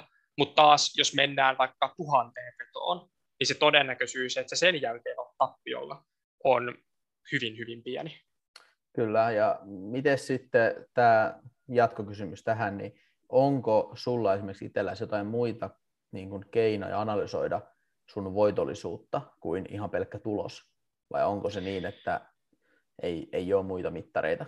Kun vertaa esimerkiksi vedonlyönnissä puhutaan päätöskertoimista, eli tavallaan peilataan siihen, että jos markkina on liikkunut sun vedon jälkeen samaan suuntaan, ja koska on tämmöinen semitehokkaan markkinan olettama, niin, niin se, se kertoisi hyvää sitten. Niin mites, mites näissä hommissa? Joo, siis kyllä mä, niin kuin, mä laitan jo kaikki sen kaupan, mitä mä teen, niin Exceliin, Mulla on paljon Excel-dataa mun kaupoista. Totta kai päiväkauppoja mä oon tehnyt paljon paljon enemmän kuin ö, sijoituksia tai svinkauppoja, kun niitä tulee enemmän. Niin siitä mulla löytyy mun mielestä jo aika hyvin dataa, että tämä homma toimii. Mut, mut, mut. ja se, mutta se, mitä, se hyöty, mitä mä oon Excelenistä saanut, on ollut ehkä enemmän henkistä kuin matemaattista. Ja se hyöty on nimenomaan sen takia henkistä, kun sitten mä pystyn tietämään, että okei, mä oon Excelöinyt vaikka viimeisimmät, viimeisimmät tuhat päiväkauppaa. Niin jos mä oon sen jälkeen voitolla, niin ainakin se mun etke on tällä hetkellä validi komissioiden jälkeen. Et se, että mitä sitten on niin kuin vuoden päästä tai milloin se loppuu, niin sitä ei koskaan tietää. Mutta mut, mut ainakin se tällä hetkellä on, ja se antaa sen hyvän olotunteen, että okei, ehkä tätä kannattaa jatkaa. Toi oli niin hyvin sanottu, pakko ottaa kiinni tuohon, eli se epävarmuus just, mikä periaatteessa niin kun silloin joinain hetkinä iskee, niin sehän on mun mielestä näiden, ainakin omasta mielestä, niin vedonlyönnin ja peilaan tähän treidaamiseen, niin se, se, niin se pahin asia tavallaan, että, että vaikka, sä, vaikka mä häviän joskus rahoja, niin ei se raha itsessään ole se ongelma, jos mä vaan tiedän, että se on voittavaa, koska mä tiedän, että mä voitan sen pitkässä juoksussa takaisin ja korkojen kerran. Mutta sitten tavallaan kun siinä on se, että jos ei sulla ole mitään tavallaan kättä pidempää siihen, että se, se sun etke on siellä olemassa, niin se, se jäytää ja se tekee pahaa ja silloin se voi näkyä myös toiminnassa, niin tota, se, on, niin kuin, se on tärkeää just pystyä analysoimaan sitä muutenkin kuin sen pienen hetken tuloksen kautta. Kyllä, ja se, mitä mä, ja se, niin kuin, mitä mä sanoin tuosta Excelenistä, niin se hyöty, mitä mä oon saanut, niin se ei ole nimenomaan välttämättä se matemaattista. Että mä oon totta kai oon, mä oon katsonut ne kaikki kaupat ja miettinyt, että mä oon mitannut muun muassa päivän volyymia, mä oon mitannut, ollaanko me tietyn, tietyn tota, pisteen yltä vai alla, ollaanko me, ollaanko me tota, krosen alla vai päällä, niin sieltä löytyy tosi vähän niin kuin sitä hyötyä, mitä sieltä enää sitten saa. Et nimenomaan ehkä se henkinen, henkinen hyvinvointi on se kaiken A ja O, miksi kannattaa tehdä Exceliä. No mennään sitten noihin kuluihin tarkemmin. Eli aina kun ostetaan osakkeita tai treidataan, niin siitä menee tietty kulu. Niin mikä on hyväksyttävä kulu treidaamisessa ja onko jotain vihjeitä, miten näitä kuluja voisi minimoida? No, kulut saa pienemmällä siinä kohtaa, ainakin, ainakin tässä aktiivisessa kaupassa, kun sä pystyt todistamaan sun voitollisuudessa välittäjänne. Välittäjä on aika, aika hyvä ystävä sen jälkeen sulle, että se haluaa, haluaa pitää sun ystävänä ja haluaa lähteä laskemaan sun kuluja, koska jos sä teet pitkään voittoa, sä todennäköisesti, sun salkku, salkku kasvaa, sä todennäköisesti teet isommalla position kauppaa, niin se todella, totta kai haluaa silloin laskea niitä komissioita, että sä pysyt siellä talossa. Se on aika simppeli. Pystyykö näitä, mitä... niin sano vaan. Sano vaan nyt sulle hyvä hetki kesken. Niin, että pystyykö näitä kilpailuttaa sitten jotenkin, että jos mä haluan kilpailuttaa tämän välittäjän, mutta se ei tiedäkään, miten, mitä mä oon tehnyt kauppaa aikaisemmin, No en usko, että pystyy. Et, et totta kai sä voit vähän kysyä, että saisiko vähän alemmaksi, mutta mä veikkaan, että aika monet on aika tiukkoja siinä, että no, heti sä teet, ei, ei käy. Että totta kai jos sulla on huomattavan paljon pääomaa, niin siinä kohtaa kaikki on neuvoteltavissa. Mutta jos puhutaan, että kuitenkin valtaosa laittaa sen, laittaa sen ehkä 10 000, 5 tonnia, niin siinä ei ole kauheasti neuvoteltavaa. Stop the madness. Rantanen hyppää väliin. Tesla extends gain to 9.6%, hitting 1 trillion market value. Pauli Äyräs aika fiilismies twiittasi just. Mitä, mitä tota noin, niin, sä oot Teslasta mieltä? Mä, mä tuun ihan tähän väliin nyt huutelemaan. Öö, mun mielestä Tesla on aika hyvä yhtiö. Niin kuin mä aikaisemmin sanoin, niin mä en saa kauheasti, tai mä koen, että mä en saa kauheasti etua niin kuin mistään fundamenteista niin kuin Yhdysvalloissa. Ja Tesla on hyvä tapaus. Kaikki koittaa saada siitä kauheasti etuja. Tesla on ehkä maailman ki, niin kuin kiistanalaisin osake sen suhteen, että osa sanoo, että Tesla, Tesla on maailman kallein yhtiö ihan kohta. Jotkut sanoo, että se menee konkkaan ja se on kauhean vaihtelu. Niin mä oon aika, mä oon aika paljon jättänyt, tota, jättäytynyt Teslan, Tesla-keskusteluista pois, mutta mulla on tällä hetkellä, mulla kyllä on siellä ostotoimeksianto toi odottamassa tuohon tota swing-kauppoihin, jos olisi sattunut tulemaan. Jos sä sanoit, että se on yhdeksän pinnaa tänään nousussa joku uutisen jälkeen, niin ei ole mun toimeksiannot toteutunut. Tämä kertoo, että positiossa on aina ajan ytimessä. tämä väliintulo, mutta ei mitään. Ja, jatkakaa kuluista. No mitä sitten, kun puhutaan näistä kuluista, onko tota, onko jotain aloituskassaa, mikä olisi hyvä olla minimi, että kun lähtee treidaamaan, vai onko ne kulut enemmänkin prosentteja, mitä niistä menee niistä kaupankäynnistä? Kyllä ne, ne kulut pysyvät aika samana, että jos sun pitää kuitenkin jonkunnäköisiä datapaketteja maksaa, ostaa, mitkä maksaa usein, niin kuin, usein ehkä jostain muutamista taakoista 200 taakoa ehkä datapaketit maksaa. Sitten sun pitää, pitää komissioita maksaa, mitkä, pysyy, mitkä totta kai suhteutetaan yleensä siihen positiokokoon, mutta aika usein se silti menee sellainen, että jos sulla on vaikka ostat 10 tonnilla osaketta tai 20 tonnilla, niin yleensä se komissio saattaa vaihella niin kuin suhteessa siihen ehkä 20 pinnaa. Vaikka se voisi ajatella, että se, nousisi, se komissio nousisi 100 pinnaa, kun sun positio koko nousi 100 pinnaa. Et joo, mitä pienempi kassa, niin sitä enemmän pitää painottaa kuluihin huomiota. Ja jos sä haluat saada fundamenteilla etkeä, niin sun on vielä vaikeampi saada sitä etkeä, koska sun pitää ostaa kalliita paketteja. Jos jotkut esimerkiksi käyttää plummaa, mikä maksaa 30 tonnia vuodessa, niin siinä kohtaa, jos sulla on 30 tonnin kassa, niin et sä voi ostaa sitä mitenkään. Niin, niin, niin on, on niin tollaisia, että kulut voi mennä pahimmissaan tuohon, että jos sulla on, on kassaa, sanotaan alle 30 tonnia, niin sä et vaadi tai kaipaa yhtään mitään hiennouksia. Osta vaan pakollisia. Vaan pakollisia. Just näin. Yksi mulla on vielä tämmöinen mielenkiintoinen kysymys, että jos puhutaan tämmöisestä pitkä, pidemmän ajan sijoittajista, niin nehän, nehän kaihtaa vähän treidaamista ja kaihtaa vedonlyöntiä esimerkiksi, että ne on ainakin vedonlyönti, kun se on lähtökohtaisesti miinus EV-peli, niin sitä vähän niin kuin kaihdetaan. Ja sitten taas vedonlyöjät kaihtaa hirveästi velalla pelaamista, tai ainakin pitäisi kaihtaa, se ei ole fiksua. Mutta mitä sitten, sitten taas sijoittajat käyttää hyvin paljonkin, pidemmän sijoittajat käyttää velkavipua. Niin mitä sitten tämmöiseen päivätreidaamiseen, jos siihen lisätään velkavipu, niin onko se ihan kirosana, jota kuitenkin sijoittamisessa käytetään sitä aika laajastikin, niin kuinka turvallista velkavivun kanssa on treidata? Eikö se pitäisi olla aika turvallista hommaa loppupeleissä, jos sä tiedät, mitä tehdään ja stop lossit asennetaan sinne, mihin pitääkin asentaa?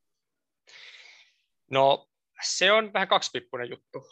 Se, että sun koko kassaa, että sä otat sun kassaan velkaa ja sä oot sen valmis häviämään, niin se on niin kuin ihan idioottimaista mun mielestä päiväkaupassa.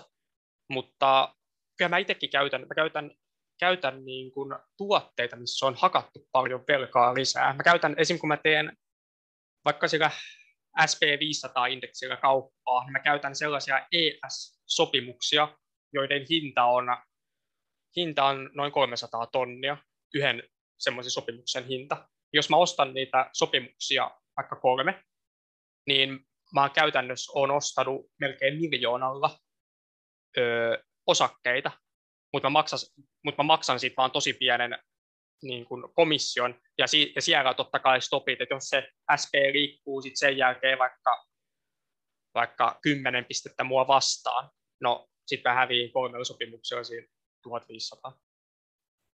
Mielenkiintoista. Ota vaan Daniel Kiis seuraava. Mennäänpä sitten tuollaiseen viimeiseen osioon tätä meidän, meidän jaksoa ja puhutaan vähän rahasta. Ja se on, se on nyt niin kuin varmaan kansalle käynyt selväksi, että Mystic Trader ei ole mikään Sami Siltanen, eli nuori mies vielä. Ja, ja tota, iso salkku, paljon isoja rahoja liikkuu päivittäin ja, ja tota, ei varmasti niin kuin ihan samanlainen kuin monilla muilla parikymppisillä opiskelijoilla, niin tota, miten sä käsittelet tätä tilannetta ja onko siinä sun mielestä edes mitään käsiteltävää ja mehän ollaan Samin kanssa ja molemmat omat tarinamme kerrottu, että, että nuorena tuli touhuttua, niin tota, mitenpä sulla? No No joo, onhan se totta, totta kai, kun tämän ikäisenä nyt on jo, on, on jo pääomaa näin paljon. Ja sitten tota, kun mäkin, mäkään siis kouluja ole käynyt, mä lukion käynyt ja sen jälkeen mä en enää mennyt jatko-opiskelemaan, kun laitoin oman yhtiön ja voin tekemään näitä hommia. niin se, tota, tota, tota, se oli silloin aika kova päätös, kova päätös että haluanko mä lähteä ystävien kanssa opiskelemaan ja, ja, ja viettää hyvää opiskelijaelämää vai haluanko mä kokeilla, kokeilla, että mitä tästä tulee. Ja mä päätin, mä kokeilen, mitä tästä tulee. Ja, ja siihen on tietyllä tavalla aikuistunut, kun en mä, mä oon muuten ehkä tavallista ihmistä lapsellisempi, mutta sitten kun puhutaan pääomasta, niin mä veikkaan, että mä oon ihan, ihan niin kuin hyvin vastuullinen, vastuullinen pääoman suhteen. Mä oon hävinnyt ö, aika isojakin summia, niin kuin ihan päivässä, mutta, mutta, mutta ei se sitten ole vaikuttanut. Se ei ole vaikuttanut siihen yleiseen tekemiseen, eikä mua niin kuin, monelle se, että jos on nyt vaikka muutaman tonnin tappiolla päivässä, niin se on ihan maailman loppu, kun se on tämän ikäni. Muut. Mä oon tottunut, kun mä oon, mä oon, mä oon joka päivä muutaman tonnin tappiolla, niin siihen on tottunut niin hyvin jo, että ei se, ei se enää kauheasti hetkauta. Niin, rupeeko sulla olemaan se vaihe, että ne on tavallaan vain numeroita ruudussa? Tästä on Joo. puhuttu niin kuin monien omien kavereiden kanssa, ketkä on pelannut pokeria tai vedonlyöntiä jo nuoresta lähtien, ja kassat on kasvanut, niin se, että ne rupeaa olemaan, sanotaan vaikka hävii pokerissa 20 tonnia, niin, niin se ei tunnu missään, kun se on sitä swingiä, mikä siellä on, ja, ja se on vain numeroita ruudussa, mutta jos joku ottaisi sulta pöydältä 20 tonnia käteistä, niin se tuntuisi erilaiselta, vaikka se on täysin sama raha. Pystytkö sä niinku y- tavallaan Pystyn. yhtymään tähän? Pyst, pystyn todellakin yhtymään. että se on ihan, ihan, ihan, ihan yö ja päivä, että mistä se pääoma on. Et, et mä kunnioitan pääomaa joka paikassa, mutta mä kyllä, mun on pakko myöntää se, että mä kyllä kunnioitan enemmän sitä tilillä, siellä osuuspankin tilillä olevaa pääomaa kuin sitä, mitä mitä ehkä noissa salkuissa tietyllä tavalla löytyy. Et se ei ehkä tunnu, se ei tunnu ehkä ihan samanlaiselta. Et vaikka siellä on paljon niin isoja, isojakin lukuja, niin ei se, ei se tunnu ihan samanlaiselta, se pääoma, kun mä oon suhteutunut siellä, kun mä oon sen valmis häviämään jollain, jollain tavalla. Kyllä, mä pystyn tuon allekirjoittamaan ja se, että, että tota, muisti aikoinaan, kun isojakin rahasummia meni pelitileillä suuntaan ja toiseen ja sitten omalla tilillä oli vaikka hyvinkin vähän rahaa, kun pidin sitten kiinni, kun piti likviditeetin takia olla pelitilällä kaikki rahat melkein ja näin, niin tota, se, oli, se oli hassu, hassu yhdistelmä, kun pystyi häviämään saman päivän aika paljon tai voittamaan paljon ja sitten se on tilillä se 240 euroa. niin tota, no ei sen sinänsä totta kai pysty nostamaan ja näin, mutta kuitenkin niin se, se, tota, se on omanlaisensa tapa käsitellä ja se varmaan, mä veikkaan, että se yhdistää aika monia ketkä netissä näitä hommia pyörittää. Mutta miten sitten niinku raha ylipäätän asiana sun elämässä, niin millaista niinku roolia se näyttelee? Mä muistan, mä oon lukenut sulta aikoina, sä kirjoititkin tästä jotain semmoisen Wordi tai jonkun Google Docs-kirjoituksen. Mä muistan aikoinaan, kun mä luin, kun sä laitoit Twitteriin, niin sä käsittelit siinä rahaa, mutta mä en nyt itse asiassa kerennyt sitä tänään lukea uudestaan, niin, niin tota, kerropa nyt yleisestikin, että miten, mitä raha merkitsee sulle? No ehkä se on, ehkä se on nimenomaan sitä ö, hyvinvointia, mitä se on. Että mä saan nukkua yöni hyvin, kun mä tiedän, että tapahtuu mitä tapahtuu, niin mä pystyn vähän niin paikkaamaan. Se jos vaikka tapahtuisi joku tilanne, että lähimmäisellä olisi joku hätä, niin mä tiedän, että mä pystyn vähän jelppaamaan. Niin, se, niin ehkä se antaa semmoisen hyvän, hyvän niin kuin fiiliksen siihen muuhun elämään, että tietää, että langat on vähän niin kuin omissa käsissä. Et se on lähtökohtaisesti meinaa mulle sitä. Ja totta kai pystyy, voi, pystyy sinänsä tekemään tällaisia niin kuin kivoja asioita. Jos ystävät pyytää, että he lähdetäänkö katsomaan vaikka Olympiastadionille vaikka jalkapalloa Suomen peli, niin ei täydy miettiä sitä, että, että paljonkohan se lippu maksaa, että mä en kyllä tiedä, haluanko mä käyttää tuohon noin paljon, että, että kamala. Vaan enemmän se, että, että, että onko ne ystävät, kenen kanssa mä haluan lähteä katsomaan, onko, ne, onko hyvä fiilis, haluanko mä lähteä. Niin se, siihen pääsee vähän niin kuin toisella tavalla elämään kiinni, kun on tuommoinen tilanne. Se, se mennään pitkälti tota, että joo, kyllä sinänsä pääoma on edelleen suhteellisen, se tuottaa totta kai niin kuin tunteita, Ja on mulla ollut niin kuin tappiopäiviä, että, että on mulla yksi tappiopäivä, missä mä hävisin 30 tonnia yhdessä päivässä. Niin kyllä sen jälkeen oli vähän sellainen fiilis, että mennäisi tulla tippalinssiin ja ehkä tulikin. Ja, ja, ja vähän sen, tota, kun kotiin, kotiin pääsi, niin taisi myös joku alkoholipitoinen juoma aueta ja vähän miettiä, että mitä helkutin on tehnyt. Et kyllä se edelleen, edelleen se pääoma on myös ehkä tuolla huonolla tavalla osana elämää, mutta mä koko ajan mä koen, että mä pääsen sitä enemmän ja enemmän pois. Mun mielestä se on niin kuin paskapuhetta, jos väittää, että rahalla ei ole mitään merkitystä omassa elämässä. Niin kuin, ei sellaisen tilanteeseen pääse, ei köyhät, ei rikkaat, ei keskituloiset, että raha vaan pyörittää tätä yhteiskuntaa, ei siitä mihinkään pääse, mutta se on varmaan sitten enemmänkin kyse, että miten se, miten se on osa sitä elämää. Siinä varmaan kaikilla on opittavaa enemmän tai vähemmän, mutta ootko flexannut yhtään sen kanssa? Ootko no ostanut no mitään so- siistiä? no, ei sekään väärin. Pa- no, sanotaan, sanotaan, Nuorena että... saa tehdä. No siis mä en ole mitään tyhmiä ostoksia tehnyt, mutta just eilen mä laitoin, laitoin tota asuntolain hakemukset. Ajattelin, tota, ajattelin jonkun vähän kivemmän kämpän Ehkä se on se, mihin mä sitten tuhlaan vähän isommin. Että en mä, siihen voi ehkä sanotaan nyt vaikka puoli miljoonaa laittaa. Se on sitten semmoinen iso investointi. Mutta mitään sellaista... Niin kuin, no se on tavallaan sijoittamista. En tiedä, onko se nykyis, nykyisillä asuntohinnoilla kovin hyvää sijoittamista. Mutta... Kannattaa mut, muuttaa mut... Salo, Salossa kannattaa. Se on, Salo nousee. Täällä kaikki on sijoittamista. Daniel on muakin koettanut saada Saloja, mutta ei, ei, ei ole vielä tullut muutettu. täytyy, ihmis... täytyy miettiä, jos sinne päin lähtisi. En, mutta en, en, ole mitään, en ole mitään sellaista isompaa, niin vaikka hienoa autoa tai muuta. Et, niin et mä... ole ostanut sitä Balenciagan paitaa tai? En ole. Mä, mä vihaan sellaisen. Mä tota, kaksi viikkoa sitten niin kävin vaateostoksilla, niin kävin H&Mssä ja, ja, ja Stadiumissa. No niin. No, niin mä, mä, en ole, mä en ole sellainen. Stadiumissahan on itse asiassa toi jäsenpäivät. Itse kävin just hakemaan takin minus 25 prosenttia. Joo, mäkin, niin, tota, mäkin oli, Kyllä, fiksu valinta. Piti käydä hakemassa uusi tota, tuulitakki, niin pääsen vauvan kanssa kuule vaunulenkille jatkossa paremmin. Tähän tämä on mennyt. Tähän tämä on mennyt. Munkin piti hakea tuuli, tuuli tota pöksyt, että pääsee että sen noutajan kanssa, mikä. Siitä tuli kysymyskin Twitterissä. Tuli miten, miten voi? Niin tulikin. Hy, voi helkutin hyvin. Meillä on tota, kaksi kuukautta nyt yhteisellä takana. Se, että kun mäkin yksin asun, niin, niin se on kiva, että on joku, jonkun, jonkun kanssa nyt kotona. Ja tälläkin hetkellä tosiaan nauhoitetaan tätä, niin mä oon täällä, täällä Helsingin keskustassa olevalla toimistolla, niin en ole kotona. Saa nähdä, saa nähdä miten tota sillä menee. Sillä on aina ollut aikaisemmin kaikki hyvin, toivottavasti on nytkin. Eikä. Se käyttäytyy tosi kilpisti ja mä oon, mä oon tosi onnekas sen suhteen, on niin kuin helppo tapaus siihen nähden, niin millaisia asioita ihmisiltä kuulee, että se pahimmillaan voi olla. Hmm.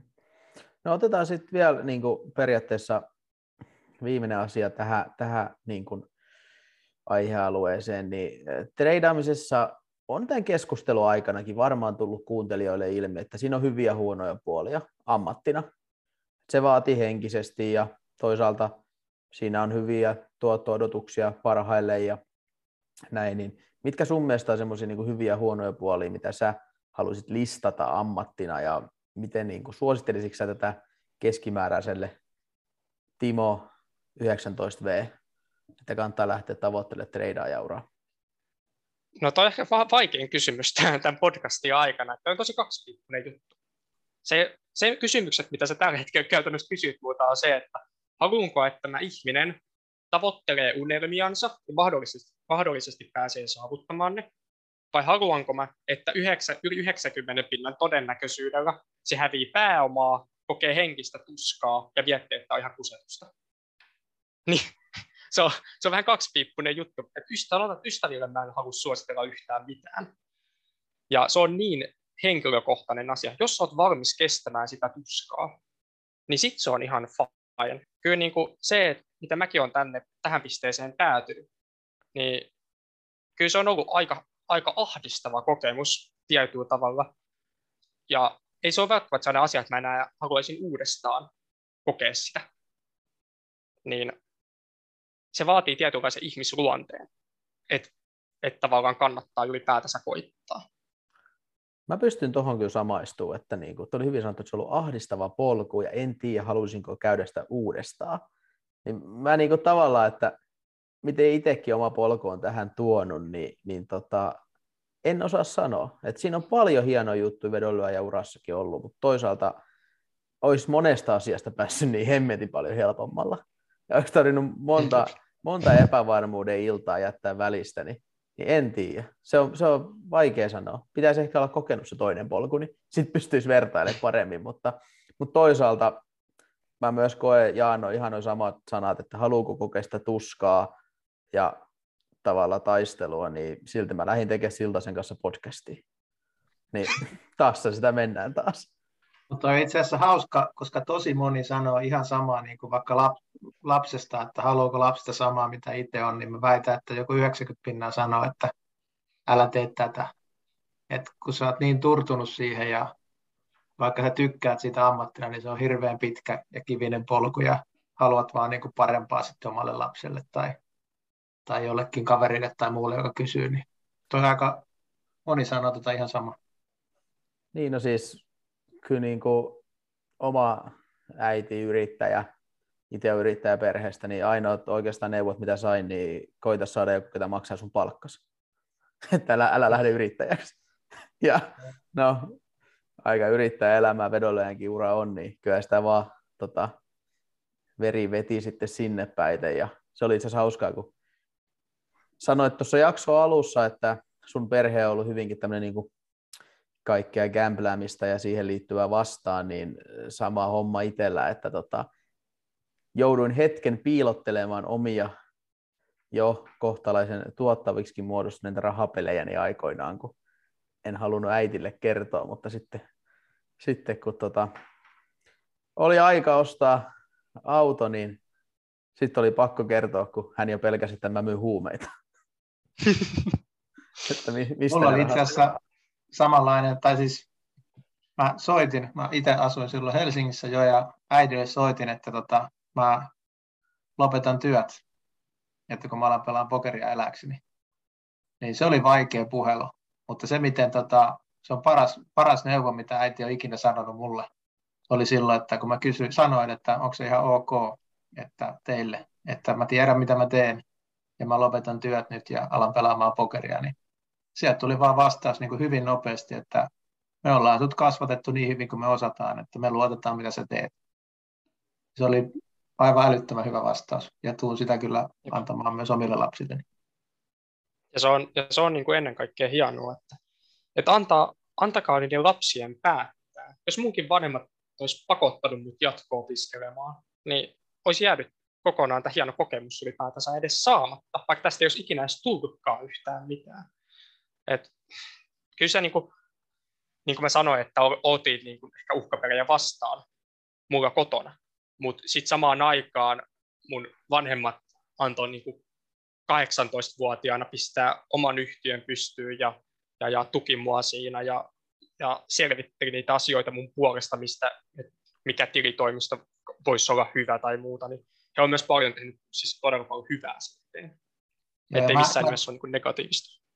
Joo, ja mä oon tuntenut sinua nyt tässä noin puolitoista tuntia, vähän kuin tuntikaan, kun me ollaan tässä juteltu, niin se, niin kuin, se kuva, minkä sä oot tässä antanut tuosta sun asenteesta ja määrätietoisuudesta ja kovasta työstä, niin hyvin vahvan kuvan, että en, en uskoisi, että oot parikymppinen, sanotaanko näin olet tehnyt vaikutuksen muuhun ainakin hyvin nopeasti. En ihmettele yhtään, että teet kovaa tulosta. Että...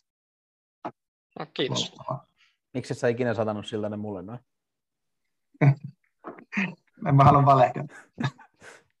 mä, mä oon tunnettu liian pitkään jo.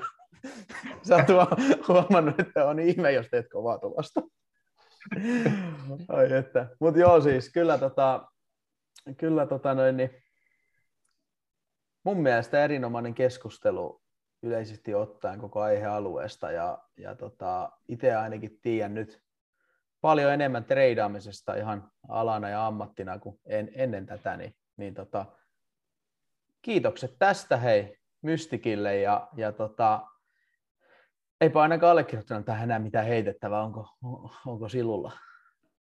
Ei, mä jotenkin kuvittelin, että se koiran ulkoiluttajan paikka olisi Danielin vapaana, niin eiköhän se järjesty. se on se juttu, mitä mä itse haluan tehdä. Ehkä mulla tähän loppuu vielä semmoinen asia, että kaikille, jotka on kiinnostunut näistä asioista. Niin Tämä on peli, mitä ei läpäistä yhdelläkään työkalulla. Ja tämä on peli, missä sun oikeasti ei täydy ostaa mitään, mitään hienoja paketteja ja mennä nettiin katsomaan, että, että kuinka tulla voitolliseksi, niin älä osta mitään paketteja, älä osta mitään työkaluja, sä löydät sen itse, jos susta on siihen. No, siihen on varmaan aika hyvä päättää. Näin. Näihin Mahtavaa. sanoihin, näihin tunnelmiin. Kiitos ja näkemiin. Miten tämmöinen podcast kuuluu päättää? En mä ikinä päättänyt tämmöistä. Ihan hyvin se meni. Kiitos. Kiitos. Kiitos.